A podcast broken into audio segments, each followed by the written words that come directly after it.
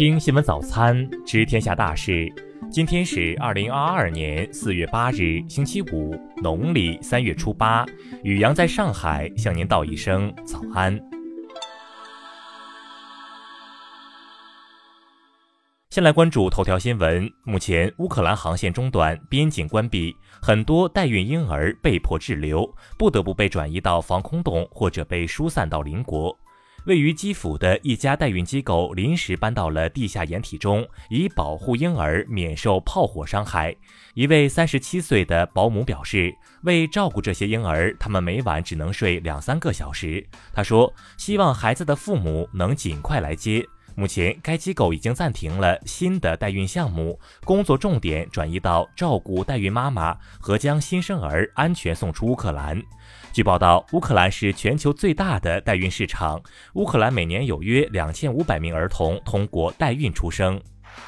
再来关注国内新闻，国家卫健委昨天通报，六日新增本土确诊病例一千二百八十四例，其中吉林八百九十例，上海三百二十二例，新增无症状感染者两万一千七百一十一例。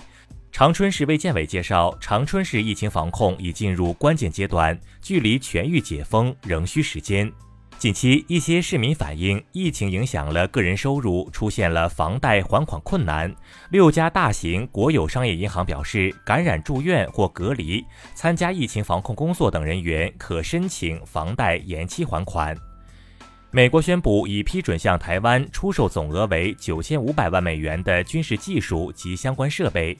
我国防部昨天回应，中方对此表示坚决反对，向美方提出严正交涉。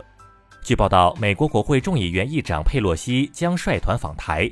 中国外交部发言人赵立坚昨天表示，中方反对任何形式的美台官方往来。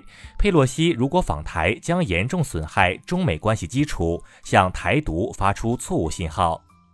六日，中国科学院院士、著名化工专家、天津大学教授于国从逝世，享年一百岁。中央纪委国家监委网站昨天发布，青海省人大常委会副主任李杰祥涉嫌严重违纪违法，目前正接受审查调查。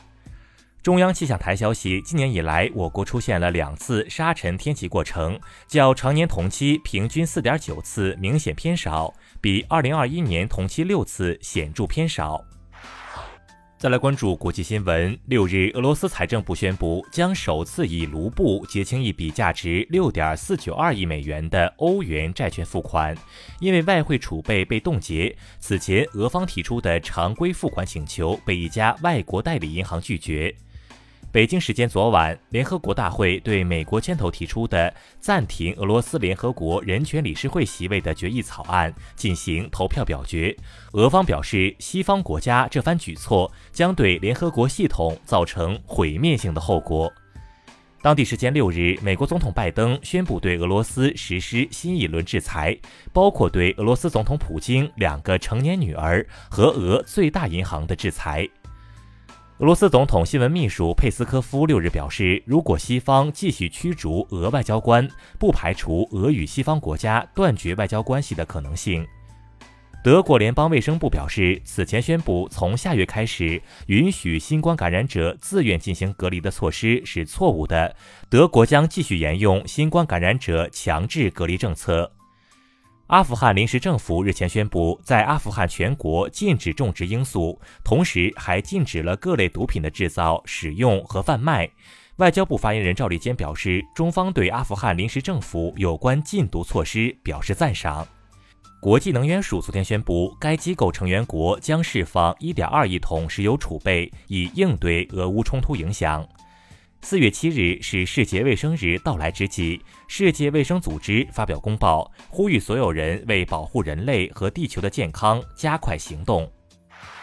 再来关注社会民生新闻。昨天凌晨，广东佛山一食品城发生火灾，事故造成三人死亡，两人受伤。有甘肃正宁网友留言称，因为近三十万的彩礼被迫分手。当地政府回应，已经规定彩礼不超过八万元，但治理高价彩礼靠硬性规定很难有抓手。昨天网传一段视频，江苏淮安一位八十五岁老人拄拐去做核酸检测，八百米用时七十分钟，让人感动。六日，贵州黔西南一男子听说抗议民警没吃饭，醉驾为其送鸡汤，警察表示好意心领了。目前，该男子因醉驾已被依法处罚。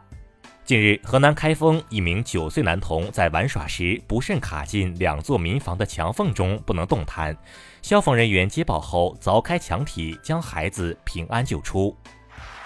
再来关注文化体育新闻，CBA 季后赛四分之一决赛对决展开，辽宁队、广东队分别击败山西队和浙江队，在三局两胜制的系列赛中一比零领先。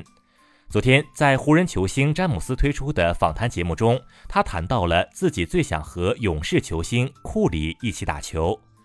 近日，日媒爆出，目前已经有多名女演员告发知名导演袁子温性侵。六日，袁子温发布手写的道歉信，但表示爆料部分内容不实，将会采取法律措施。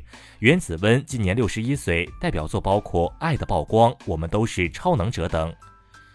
芬兰海关部门近日扣押了三批运往俄罗斯的货物，其中包括两百多幅来自埃尔米塔什博物馆和特列季亚科夫画廊的馆藏画作，此前在意大利展出。